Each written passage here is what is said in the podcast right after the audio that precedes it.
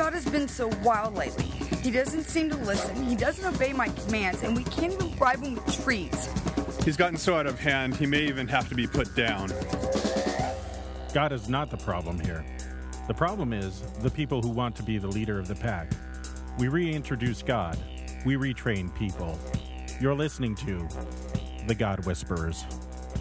Welcome to The God Whispers. I'm Craig D'Onofrio. And I'm Bill Cwirla. Today we're talking about the Lord's Supper. Article 10. Article 10, number 10. We know that it's 10 because we did 9 last time.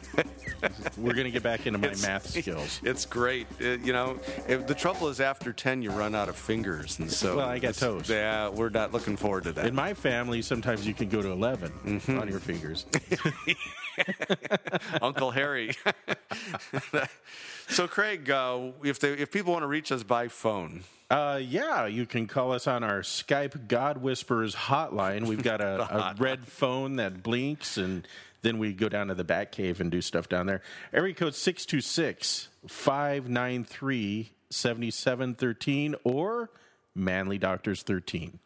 Our favorite. That's DRS, not don't spell it all out. Yeah, no. You'll end up with a lot of extra numbers. You'll end up texting somebody by accident. you'll be calling, uh, uh, I don't know, we're, we're Afghanistan or Yeah. something like that. Yeah. At uh, for email, it's godwhispers at gmail.com. And uh, on the web, godwhispers.com will get you there. And uh, I, I've got the prototype for the new website. Really? Yeah. I'm looking forward to seeing it. Faster loading can download directly from the site. Wow. Uh, it's going to be good. You, uh, you're using the iWeb? No, no, we're no. I'm I'm I'm I'm moving. I'm changing my neighborhood. Wow. I'm going to go to a new neighborhood. Wow. Got my tech guys working on it, and uh, we got a new server. It's fast. It's sleek. Were you uh, using the iWeb software to make it? No, no, no, no, Not- no, not no. even We're that? using, we're using what WordPress. You're going high end. Going high end. Yeah. We're we're we're, we're going we're. We're going Cadillac now. This is this is you know this is our second year. This is the second right. This is the That's second right. year of God whispering. So it's about time that we we we, uh, should have had our anniversary program, but we we got lazy. I don't know. We didn't do that. I, I, Twitter is pretty active. I've noticed. Well, that's because I tweet. Yeah, on the uh, You notice what I've been doing though? I, I, I got an idea. Uh, these technologies come my way, and then I have to try to figure out what to do about them. How to make or do better. with them. No, not how to make them better. How to use them.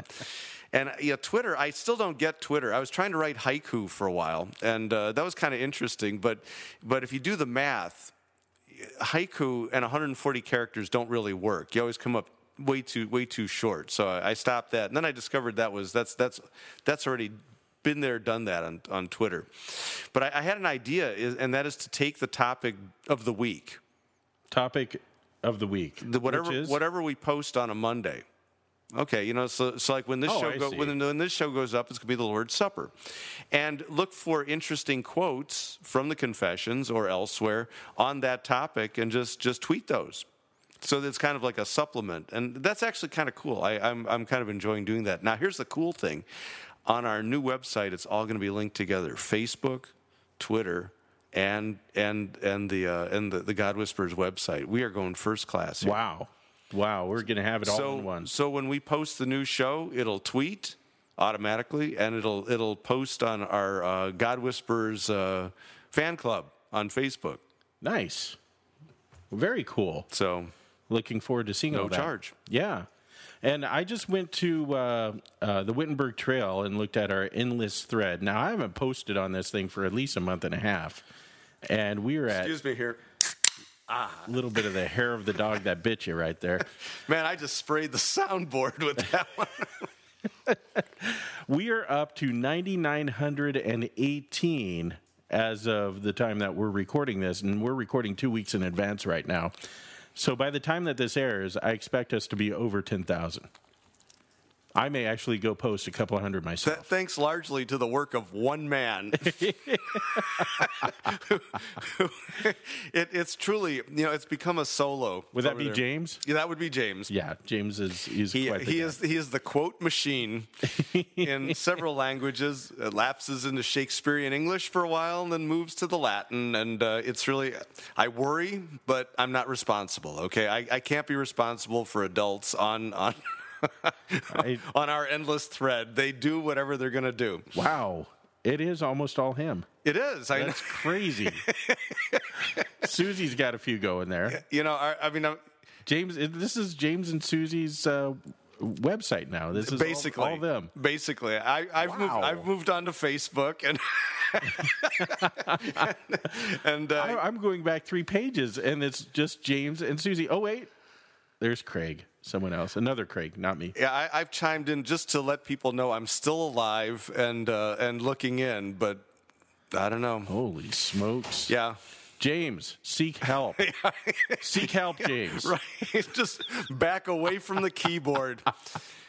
Although here's a great picture of a mouse hanging over a, a, a mouse trap. He's kind of got the uh, Mission Impossible you have to going there. That's you know, pretty cool. I don't. I don't really do much on the Wittenberg Trail uh, because I it, face. I've become a Facebook addict. Yeah, me too. um, which I, I'm, I'm, I feel really bad about this. This is not something that I'm, I'm really proud of, but, but uh, it's like all new things. I, I've just got to kind of play around with it. But uh, you got to wonder what the Wittenberg Trail, the, the normal people on that thing think. There are normal people. When you look when you when you look at the activity, at nine out of ten entries are on this endless thread. That's just gone on and on. Define normal.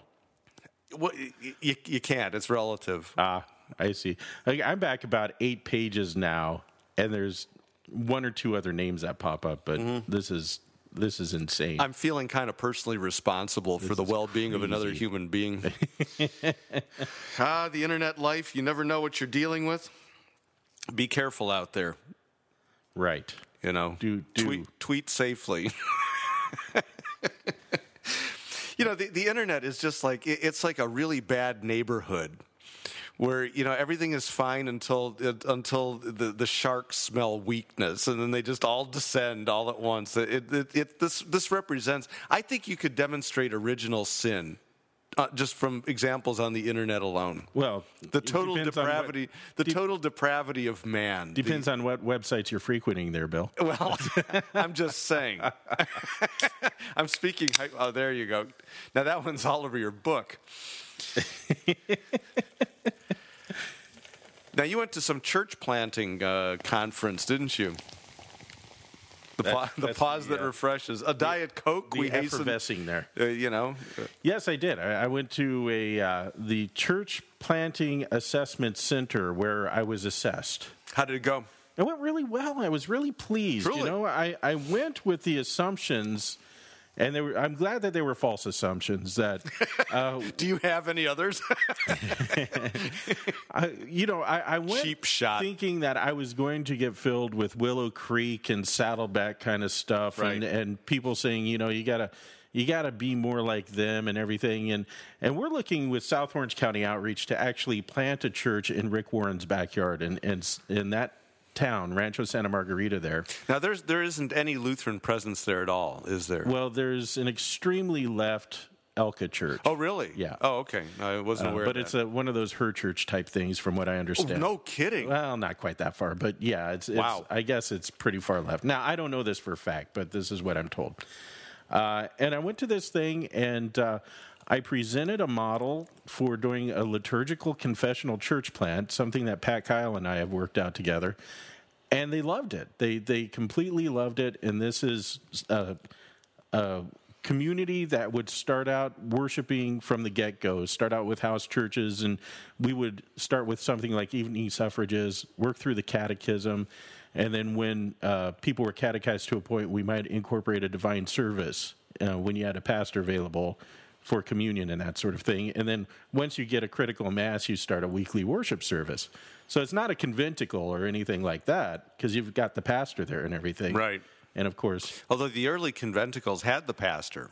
I did not know that. Yeah, Spener's conventicles is churches within the church. Um, those were pastor run. Those were not lay run.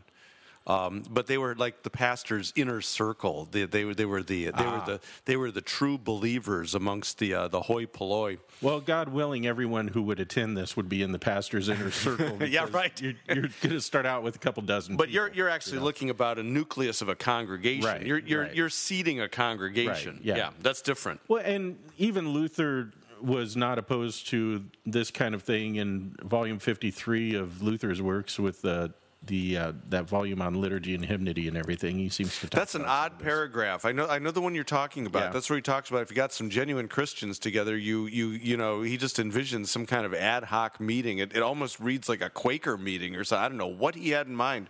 Well, I kind of view that as uh, Rod Rosenbladt's back deck back in the day, or you know, Friday yeah, night. well, I- everyone gets together and talks theology and smokes cigars. Yeah, well, okay, I'm not enough said on that. But but uh, I, I, you know, I read, I, I forgot who it was, but I've read some critiques of that, and they said, you know, uh, for all the print that's been spilled, the ink that's been spilled over that paragraph, that never ever came to realization in Lutheranism.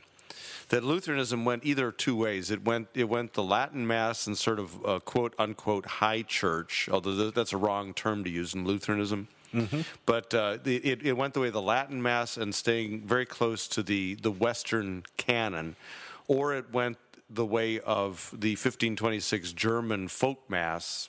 You know, the, the uh, folk mass probably the wrong word, uh, but the, the, the, the German service that used hymn paraphrases for the ordinaries. But um, it never really developed much beyond that. That that's that's the way Lutheranism went on this kind of two track approach uh, into the 17th century. Now it sounds like what you're saying though is that you're starting a church from the get go, being a worshiping community, Right. Yeah. Learning liturgical behavior, Uh-huh. and uh, all the while being catechized into the divine service that, that would get going as soon as possible. Correct, Amundo. Yeah, cool. And Yeah. and now they thought this was They, they thought that it was it was brilliant and oh nice. there's the doorbell right there. Somebody should lending thought lending about that lend, one. lending that that ambiance that um, And now Paula's got to take the dog outside so she can go answer the door. wow this is this is God this is God whisperers unplugged Now let's. I see- love this. This is let's what see makes- what neighbor comes in. Is it Kramer? Will Kramer? there oh, we it's go a delivery. What kind of delivery could we be receiving today? what are we getting Maybe it's my drugs. could be my drugs. I get my I get my drugs by by mail Oh yeah, it's the only way to go. that's a great get- it's a great you get three deal months at a time. you get three months at a pop I mean it's just it's Yeah, it's my, the way my to go. doctor's been out of shape at, with me right now because, you know, he writes three refills for three months, and I'm supposed to go and get my blood checked every three, six months, you know, for my cholesterol and all that. But he doesn't see me uh, for, you know, nine months at a time is now. that He's from the swag store No, this is from, it's a Cafe Press box, but it's from the D'Onofrio store. oh you have a, you oh man now I've got my own. are you uh, undercutting the GW swag store No, no, no. This is actually my brother's birthday was last week, Yeah. and it's actually some stuff with the family uh, crest on it. oh oh you actually have a D'Onofrio yeah, a few few coasters and a mug, and you know a few other things. I do the same, but we don't. Our, we have no crest. we, our family has no history. wow. Yeah, no, it's it's rough. Although the German side of the family goes, I think my uncle took it back to like the 12th century. He was he was looking for nobility. Nice. He failed. now, my family actually conquered an area of Egypt during the Crusades. What they were doing in Egypt, I'm not sure. I- and they They were the- vacationing that at the time. area worshipped a god named Onofri, as I understand. No. And so D Onofrio or D Onofri of the Onofris. And my, my contention is that the area that my people conquered consisted of an old man, his three daughters, and a goat. That's kind of, and, and it took about 200 of us to take them. So that's, Yeah. That's, Boy, yeah. I, I tell you that that's some some things about your family history you just don't want to know. Yeah. And and yeah. um, my mom's side was mostly horse thieves. sort of right, exactly. That's where my uncle kind of got caught short. Yeah, they have good records in Germany from baptismal records, all the old churches. So you can you can go back and find out, find out, you know, who beget so and so. Yeah, they like their lists in Germany. They very much so. they they are very orderly in that way, and and. Uh, but he, he just did not find anything notable. I, I think some minor nobility, maybe, but uh, mostly just pig farmers in Bavaria. So Beautiful. What can you say? Yeah. Well, That's uh, it helps it, it it just like knowing your Myers Briggs letters. It helps understand helps you understand who you are and where you came from. so, but anyway, you're going to plant a church uh, in a liturgical confessional sort of manner, we'll see. We'll and see. um, but you have the blessings of the powers that be. The so-called pillars, as, I- as Paul know, says in I Galatians. have the uh, kind of the beginner's credentials at this point, I guess you could say, to do this. you are a, a church planner on training wheels. Yeah, more or Ah, less. okay. And, you know, I have to get a mentor and all Oh, a other mentor. stuff, Can I guess. be your mentor? Uh, have you ever planted a church? Not at all. Then no. No. Okay. All right. You, know, you were my mentor once already. I was a, a very unpleasant summer. That, that didn't work out so well. it did not. This guy's Oh, crazy, yeah. folks. He's nuts. I am. I am. So let's talk about the uh, Holy Supper. Oh, is that what we're doing? I'd like to.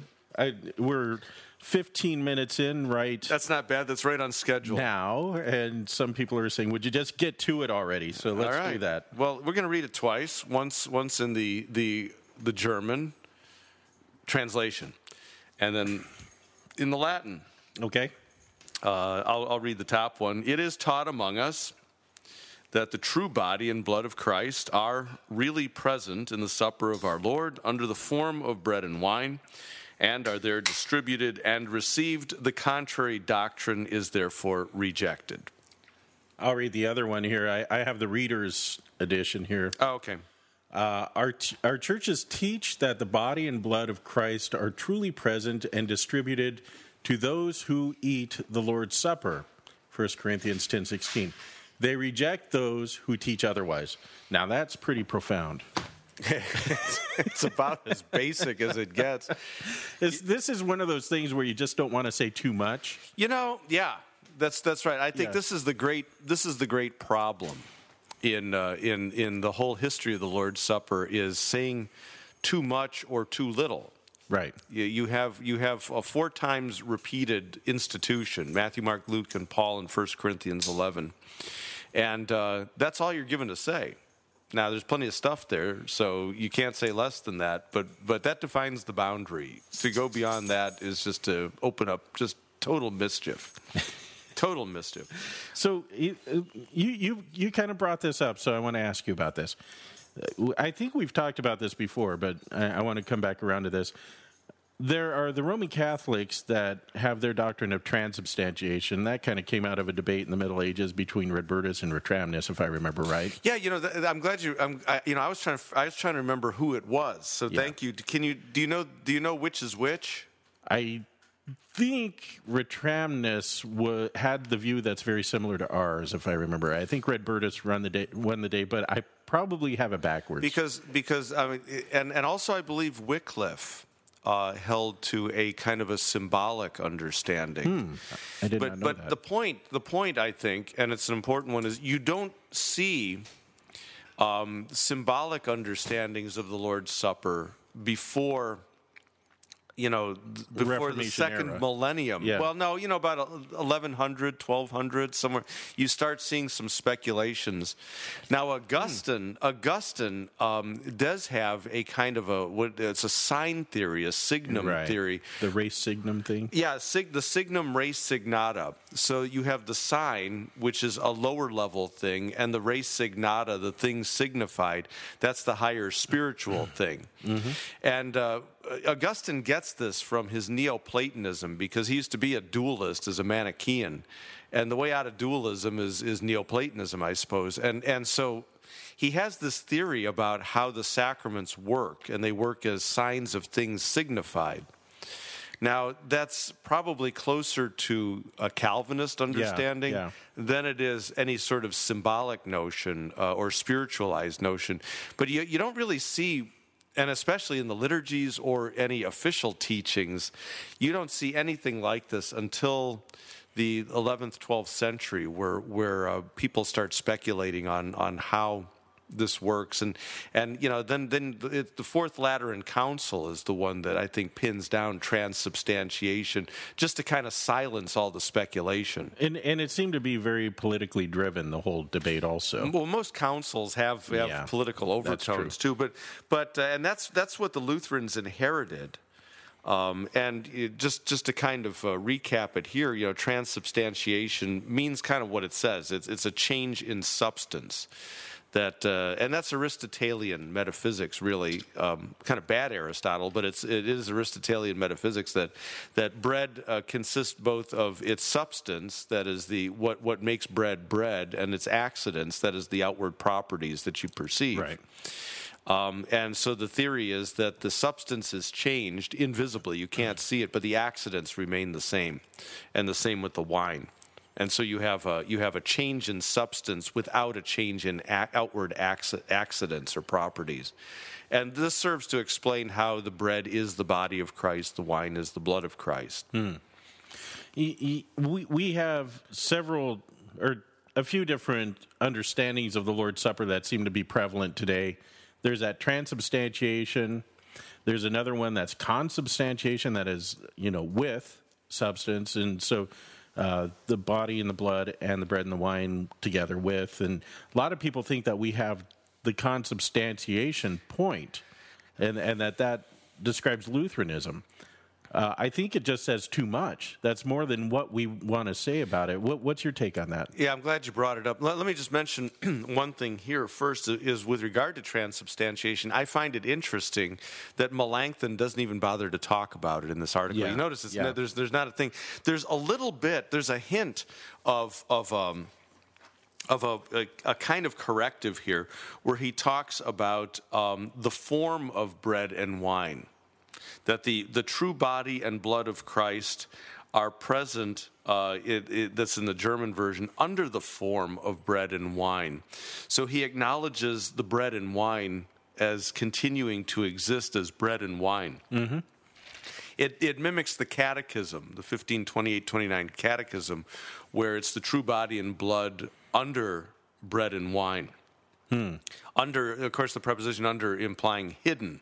So the true body and blood are hidden uh, under the form of bread and wine and are there with the bread and wine are there distributed and received. So subtly he is he is rejecting any theories, including transubstantiation, but he doesn't really mention it in any way. I think the only time it comes up is is uh, in the in the uh, Smalcald articles, and then later in the formula, uh, where Luther in the Smalcald articles basically calls it philosophical sophistry or something, and and just you know it's basically a case of saying too much, like you said. And and that now consubstantiation is a cook term Okay. and I don't know who cooked it, but but it's always it's a term that's that's always thrown at Lutherans, usually by Calvinists. Right. Right. That that uh, to identify or to label our understanding. now, isn't the Eastern Orthodox understanding kind of consubstantiation, or is it not? The Eastern Orthodox is like so many things in Eastern Orthodoxy, very undefined.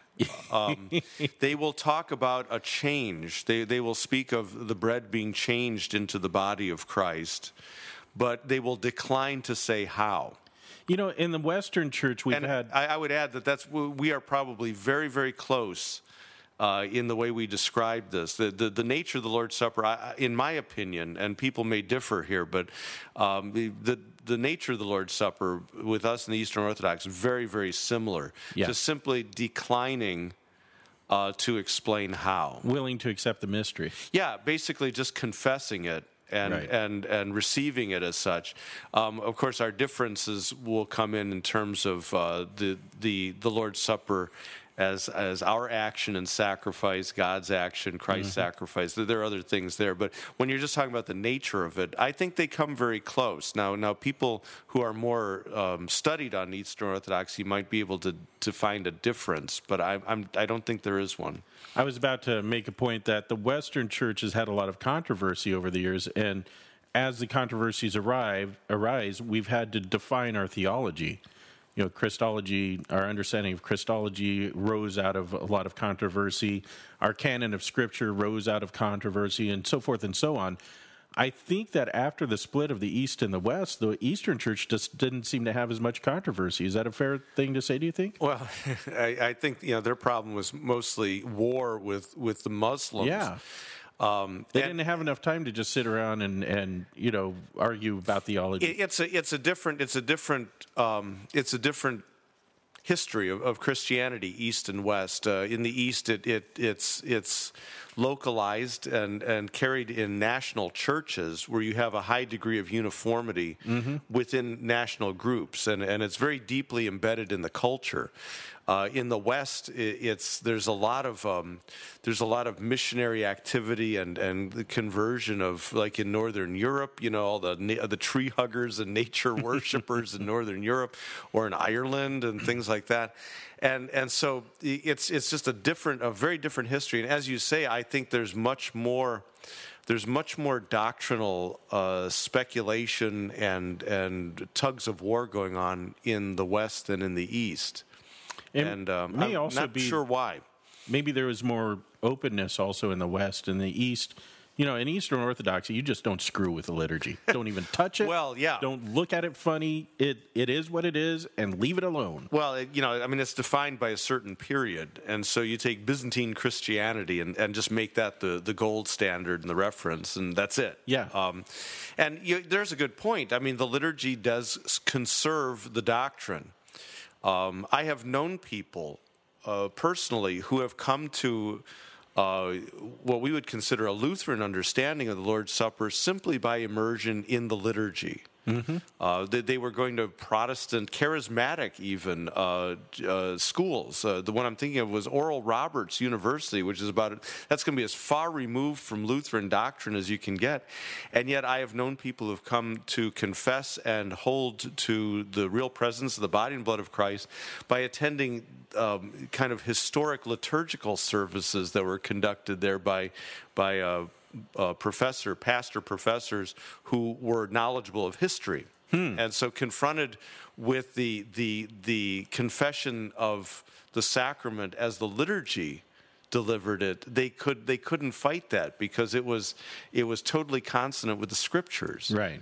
And and so they came to this understanding quite apart from you know, reading controversial books or studying systematic theologies on the sacraments or or you know reading Aquinas or whatever, just simply by attending Friday evening Eucharists using historic liturgy. That's one of the things that I really like about the new hymnal is that we have the references where these things come from in the hymnal. Yeah, yeah, I know, do the- too. That what what Bible verse this is that we're praying here and, and that we're speaking responsively and that sort of thing. Yeah, Lutheran Service Book was was was intentional about uh, showing that the liturgy is is either directly the Word of God or allusions to it, and therefore making it also a teaching text. You could you could teach theology.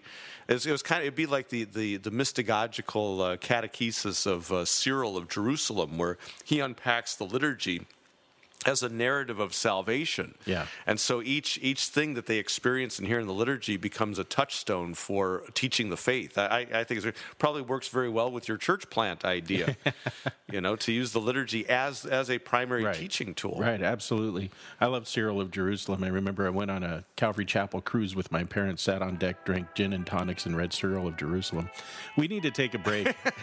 There's a weird juxtaposition there. Yeah, it was basically just to tweak the But Nice. Anyway, we'll be back after these messages.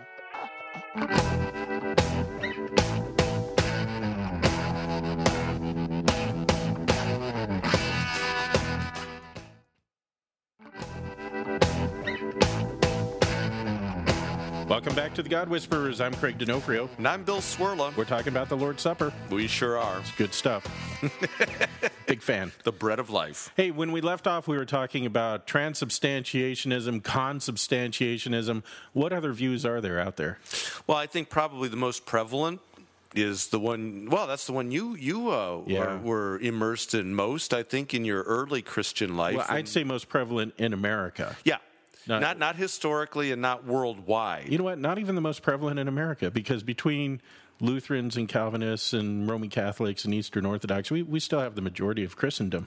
confessing the real presence of the body and blood of Christ In one way or in another. one way or another. Yeah. Yeah, that's probably true. You know, it, it's really it's really easy, I think, um, and I, to to say that that the majority view is that it's uh, some kind of um, metaphorical or symbolical uh, thing, which is really Zwingli. Uh, Yeah. Ulrich Zwingli, the Swiss reformer, is probably the most um, influential uh, of the reformers, even though I, I don't think that his his view is very unsophisticated, and and in, in fact it, it involves a lot of uh, what I would call tap dancing to try to get it right.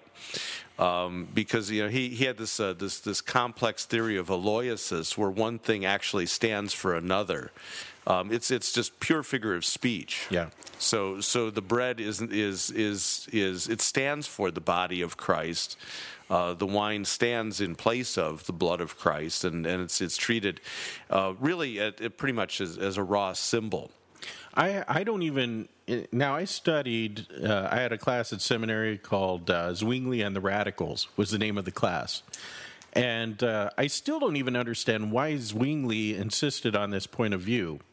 Uh, it, it, just seemed like he was being stubborn and difficult, but I, I, I, really don't understand. Do you know what was behind that? Well, why is always a hard question. You know, historians are always going to debate the motives or the intentionalities behind people, and that'll that'll you know guarantee at least a few PhD theses and, a, and some books. Uh, Zwingli obviously was very politically anti-Roman. Okay. Uh, you know, I mean, he died on the battlefield. Right. And uh, a lot, you know, a lot in the Reformation can be understood about what one's orientation was toward the papacy. And whether you treated it as an ad hominem or an ad rem, uh, whether you were against the papacy in, in, an ad hominem way, and that is you were against the Pope and the papal church as simply being false through and through, or whether you were against the, the teachings or some of the teachings of the papal church, which was really the Lutheran position.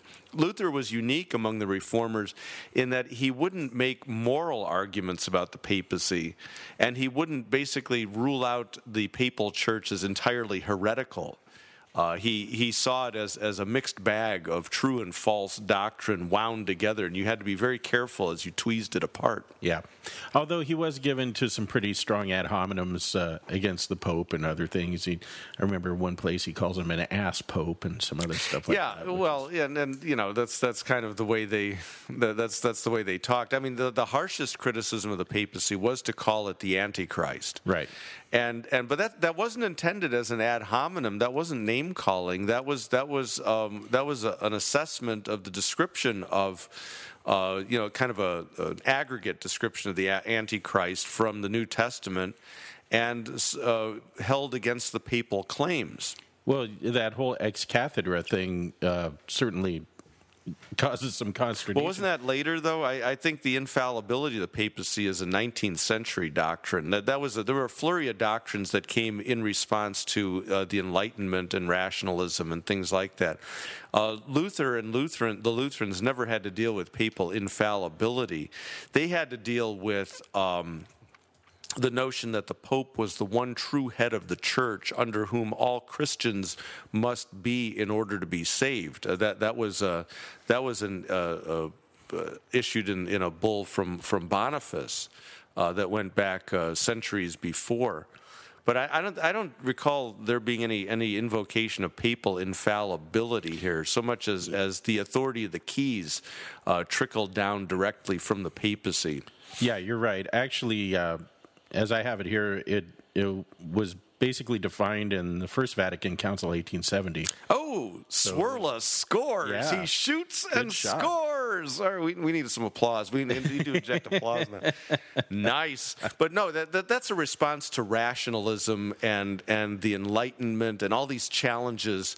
It's kind of interesting, actually. Just as a little sidelight, papal infallibility and biblical inerrancy uh, are articulated about the same time. That, that's a Protestant version of papal infallibility. If you don't have an infallible pope, then you need an infallible and inerrant Bible.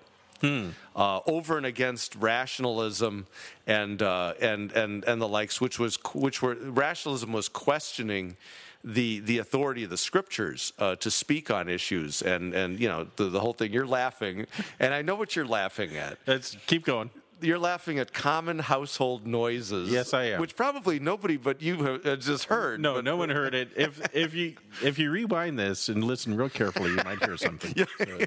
You'll hear the slamming of a toilet lid. I believe was, was that what I heard? And a, and the flush. A flush. Nice. and, and, and, the ensuing shut up. Uh, recording at the kitchen table, the way, the way it should be. You know, I mean, who needs professionalism? But uh, the the Zwinglian view, and and Luther and Zwingli debated.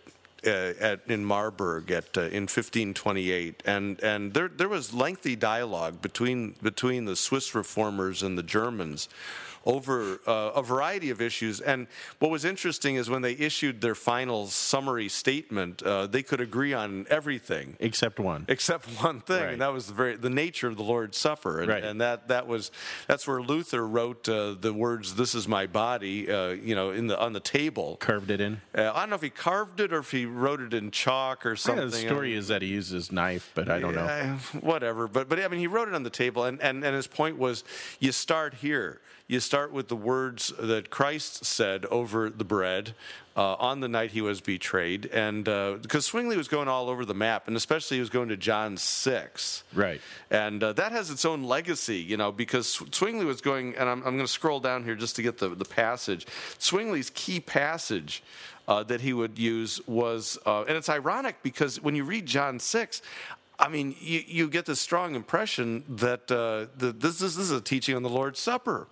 I'm the bread of life. The right. bread that I give is my flesh for the life of the world. Whoever eats my flesh and drinks my blood has life in him. Uh, you know, how can you not conclude Lord's Supper? But ironically, uh, it was John 6:63 that Zwingli liked. It is the spirit that gives life. The flesh is of no avail. Gnostic. Yeah, and so he uses that completely out of context to interpret um, the the words of institution in a sort of spiritual way. So when Christ says one thing, he means the other thing. Yeah. The the problem, one of the big problems, excuse me, is that uh, this is Jesus's last testament here. And this is not a time when somebody is given to speaking figuratively and that sort of thing, especially in the context of which he's speaking. He's not speaking in highly poetic form or anything like that. So you have that issue at hand. Now, we Lutherans might be wrong on the Lord's Supper. We might actually have this what are you, wrong. What are you saying? but th- this is something my you know my old friend who's a Calvinist and and he and I were haggling back and forth on the Lord's Supper, and I said, you know, on Judgment Day, if I'm standing before God, I'm going to have an awful lot to answer for. But if He says, why did you tell everyone that that's my body and blood? And why did you say that it's for the forgiveness of sins? I said, on this point alone, I can look at God in the eye and say, because you said so. and and maybe I'm an idiot for taking you literal, but I took you at your word.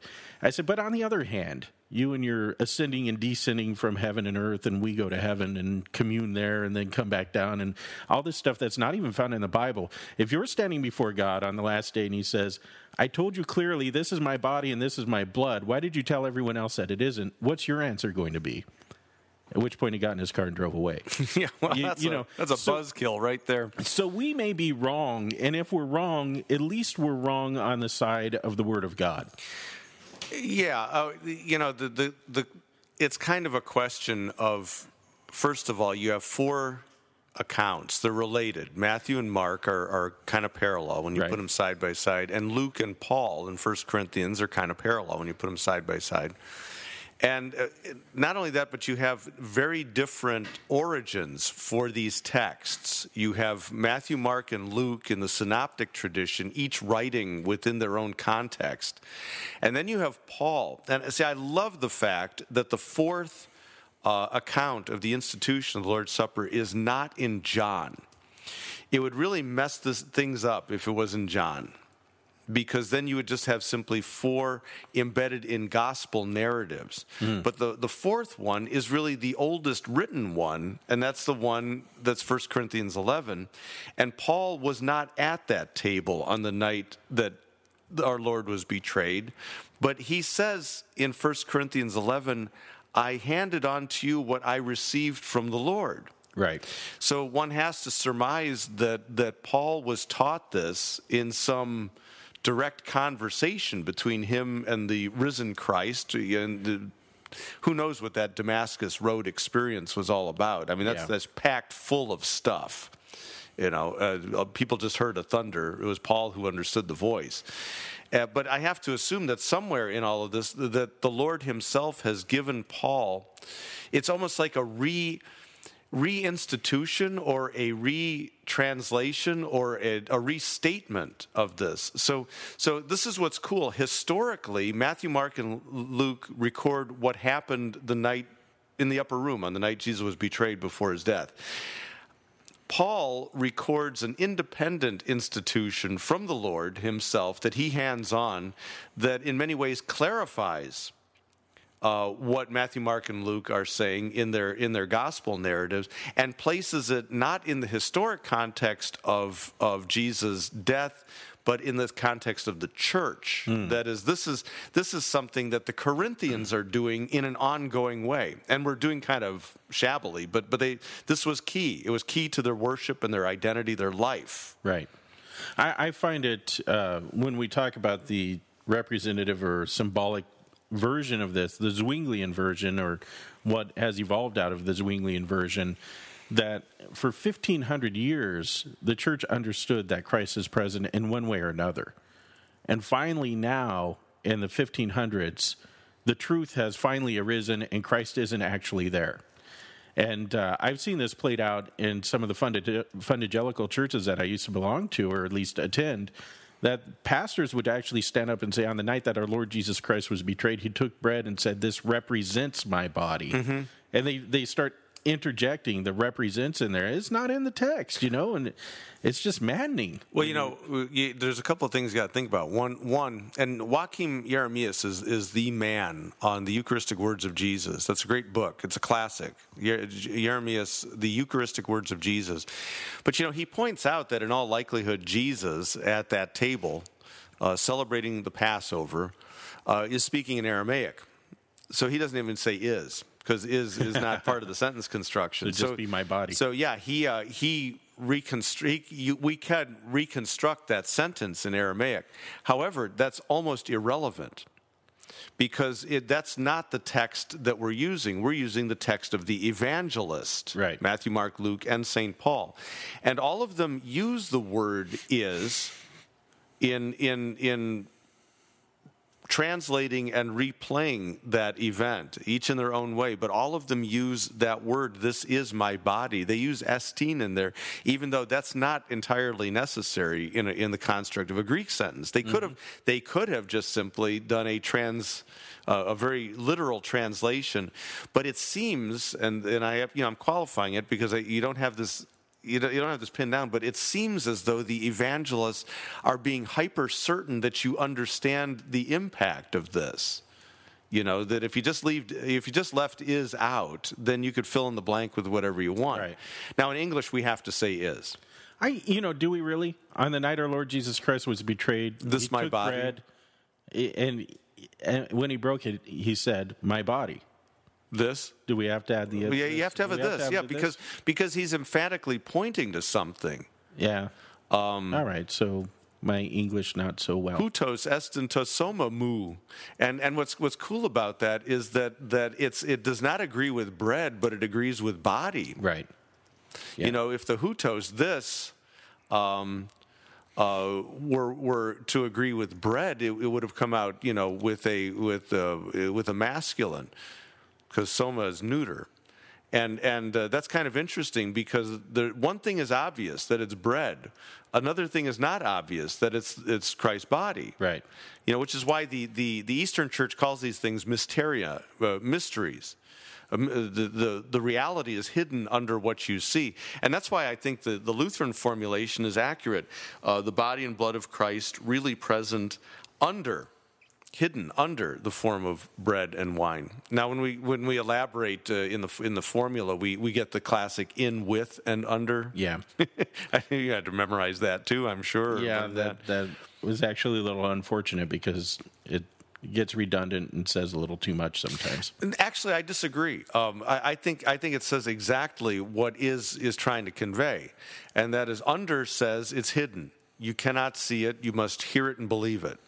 Um, with basically says that's location. Or, or with, no, I did correct that. With tells us that bread still is bread. Because here's the thing about is the bread is the body and the body is bread. Now, Rome can't run that sentence the other way. Rome can only run it one way bread is body. They cannot run it the other way. Body is bread. Why is that so important? Um, I think because, well, for a number of reasons. One, one, if if if it if it weren't, you you wouldn't eat it. You know, can you imagine if the if, if the bread actually, uh, you know, appeared as as the flesh of Christ, then the command "take and eat" is going to be a, a bigger leap. um, the other thing is it unplugs. Um, it would unplug the uh, the sacrament from the fullness of the biblical teaching of bread. Now, as I understand it, Luther didn't have. I mean transubstantiation to him was just kind of goofy. As I saying too much, saying yeah. just just just, uh, it, but, but, actually not as bad as Zwingli. He, not right, as bad as Zwingli. Right. So at least at least these people are recognizing the body and blood of Christ. I think Luther would say, "Well, you got that much going right. for you, which is good." That's why. That's why it's and, not an issue here, and in, that there's forgiveness associated with this in one way or another. Right. that's why in the Augsburg Confession, Melanchthon doesn't even go near it. It is just a little bit of a hint. Right. Uh, but he doesn't address, and he doesn't address it in the in the apology either. It's it's just not there. So Rome had their own group of abuses and offenses when it came to the Lord's Supper. We had the Corpus Christi processions. We had, uh, you know, people adoring and praying to the the remnants that were left over. And, and, all of that flows out of transubstantiation. That if you if you believe that the bread has been changed into the body of Christ, um, well, I, sh- I, shouldn't say that. Let me let me correct that. Um, it flows out of transubstantiation plus uh, going beyond the mandate of the words. I mean, what what do the words tell you to do with the body and blood of Christ? Eat and drink. End of discussion. Right. That's it. That's, that's pretty much for my remembrance. Ball game, right? Yeah. Um, and so beyond that, there is no promise. There is no word there is nothing. There is dead silence. I don't know if I told you this story. I was in Connecticut when I was out there. I was at the hospital. I used to hang out with Brother Paul, who was uh, a monk, who oh. was one of the chaplains, and uh, really a good guy and, and fun to talk to. And we were talking about this, and I said, you know, I understand that uh, in the olden days, people used to you know, they'd kind of pocket the, the leftovers, the remnant, and take it home and bury it in their garden to make their flowers grow better and that sort of thing. You know, it's like, this is silly. You know, it's not even given for that. He goes, I do that. I'm like, oh, no, really? Busted. it's like, oh, busted. I feel like an idiot. There is not, al- as, not as much of an idiot as you should feel like right th- now. There is always a razor hair. Man, the line is really fine between sacrament and superstition. Yeah. And what defines the line? The word. The word. That right. you know if you go beyond the word you are you are going to wall straight into man-made superstition. Oh yeah. And and you know that inevitably happens now the danger of course is when you're immersed in superstition and you decide you want to get out of it then you throw everything away yeah. See, and, and, that was that was the whole nature of the radical Reformation is is uh, just be done with all this hocus pocus entirely, and it, this is just a, a, symbolic meal to bring forth the memory of Christ's death and to participate in it, you know, in in some sort of metaphorical way. Well, Luther had to deal with this in his own circles with people going too far and throwing the baby out with the bathwater, like Karlstadt. Mm-hmm. You know, he, he, he Luther is off at the Wartburg and and and uh, you know Karlstadt's left behind. He's running amuck. You know, he's breaking the stained glass windows and tipping over statues and all sorts of crazy stuff. And Luther's got to come back and spank this guy and say, "Hey, take it easy there." You know, this is this is still good stuff. There's still a lot of valuable stuff to be had in the church that we've known for hundreds of years. You know, don't don't don't go so far so fast, especially. I, I, I was just thinking, uh, just so we don't lose it, I, we have one more preposition. This is not part of the Augsburg Confession, but it is part of classical Lutheranism from the formula in, with, and under. We, we, did, we did with Okay. That is, the two coexist side by side. Right. And if you want the biblical proof of that, just read 1 Corinthians 11, how Paul can go back and forth between body and bread and cup and blood. Right. All the way through the passage, yeah. all the way through. Um, and and so, so with is side by side. Under tells you it's hidden. So, so there's there are things you can perceive, bread and wine. There are things you cannot perceive. They must be they must be revealed by the word. And then there's in and in is location and, and i think that's that's vitally important too where is the body of christ for you to eat? In the bread. Right. Where where is the blood of christ for you to drink? In the cup. And and so that the, the i think the in prevents a spiritualization or, or uh, you know just having sort of uh, having body and blood somewhere else but they're on the altar or they're in your mouth. Mm-hmm. And that, that's the key. So we have to be careful as Lutherans. We don't just talk about real presence, we talk about the real presence of the body and the blood of Christ in with and under the bread and the wine. That's, for that's, the forgiveness of sins. and more. Yeah. Uh, it, this brings up a whole other question. What do we do with the leftovers? Oh gosh, um, classical Lutheran practice was to consume everything Yeah. reverently.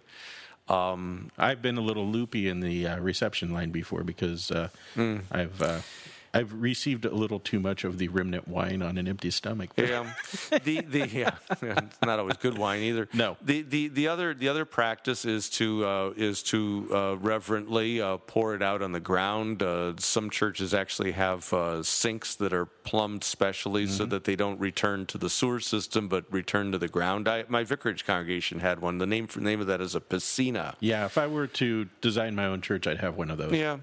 Um, I have done a little bit of reading. Uh, Peter Brunner, uh, "Worship in the Name of Jesus," has has a good good couple of pages on that, and, and he points out that there there have been Luther there there are Lutheran uh, regions and congregations back in the Reformation day that might reserve for the next Lord's Supper. Um, one thing that was not done was to treat it in such a way as as as though the bread and the wine were were ordinary or or anything. Uh, You know, it's classical Lutheran not to not to say anything once once the sacrament is over. Once once now, it's not to say that it is, and it's not to say that it isn't. We just sort of shut up. This is a real exercise in shutting up. Um, I, I recently thought of an analogy. We treat the bread and the wine with the same reverence and awe and respect as we treat the Blessed Virgin Mary, who, as an instrument of the incarnation, uh, you know, by, by, by her use as instrument, she's holy. Um, however, she's she is in, at the same time she's no uh, less a sinner than we are, and no less in need of justification than we are. But she has this high and honored place for what she what she did and her role in the incarnation. This bread and this wine that that has been employed by the Lord Himself is holy. Right. You know, I, I like what you're saying about this being an exercise in shutting up. There Mm-hmm. are some in our circles that are advocating uh, tabernacles. are some in our circles that are saying, well, uh, once the church is eaten and uh, eaten and drunk, drank, drunk. I can't even talk of the body and blood. It's no longer the body and blood. It's just bread and wine now, and that sort of thing. And I always like to just err on the side of caution here that it's not given us to say when it is no longer the body and blood of Christ, and so we should probably treat it with due respect as something that either has been joined with the body and blood of Christ and is no longer, or may still be, and we should just treat it with the respect that that it should have. That Christ has touched these things and they're sacred. Well, yeah, and he's employed them for holy use, therefore Right. they are holy. Yeah, and it's it's it's a real temptation to try to be definitive there. You don't want to create the impression that the Word of God has an expiration date. You know that it, Right. it kind of lasts for twenty minutes and then the magic wears off or something. As soon as you've communed the the old ladies that are still in the pews, yeah, voila, it's, just it, that's that's very unfortunate Yeah. to, to to say that. On the other hand, it's it's equally unfortunate to say definitively that uh, that beyond eating and drinking, we have more to say. yeah. Because and see that's where Luther would use this maxima in German. It went "Lass das Sakrament ganz bleiben," leave the sacrament whole, and that is you do what Christ did, you say what He said, you do what He commands you to do, and you don't pull it apart and speculate anywhere in there. And that's what that's what's referred to by the whole action of the sacrament. That bread and wine are taken, consecrated by the words of Christ, distributed and received by communicants, and therefore, you know, you you have the sacrament as Christ instituted it. Well, it goes back to what you were just saying a couple of minutes ago. Christ gave us this gift to eat and drink for the forgiveness of sins, not to dissect and to put under a microscope and to poke and prod and Right. do all these other things. Now, you know, I would. You mentioned tabernacles, which is a, which is kind of like it's it's you know it's like the refrigerator of of uh, of, of Eucharistic practice, Yeah. but it's a place a place ostensibly to store um, consecrated bread and wine, and. Uh, According to Brunner, there's no great objection there. I think the problem is is how you do it. I, I, am greatly offended, and, and we cease the practice of just putting um, the the leftover uh, the leftover consecrated bread into uh, you know some Tupperware container, or some Yeah. goofy container. Uh, we just consume everything. Um, we do have a second service in Chinese, so it helps because they just carry that over into the second service. Uh, but of course, the words of institution are said again, not to not to redo the magic, so to speak. But those people had not heard those words. But it's said in Chinese. and it's said So in it's- Chinese it's too. Yeah, yeah. um, but I could, I could, I could envision perhaps uh, uh, some kind of uh, an appropriate container. Uh, you, you know, what would be called technically a tabernacle, not visibly in the church, but in the sacristy.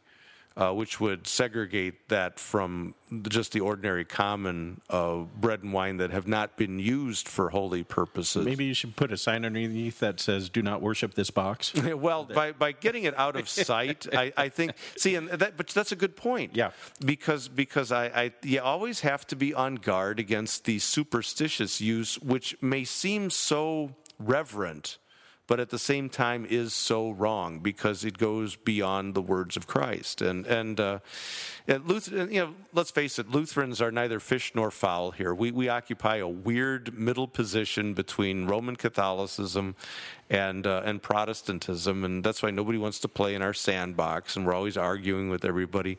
But there are two ditches in this Lord's Supper road.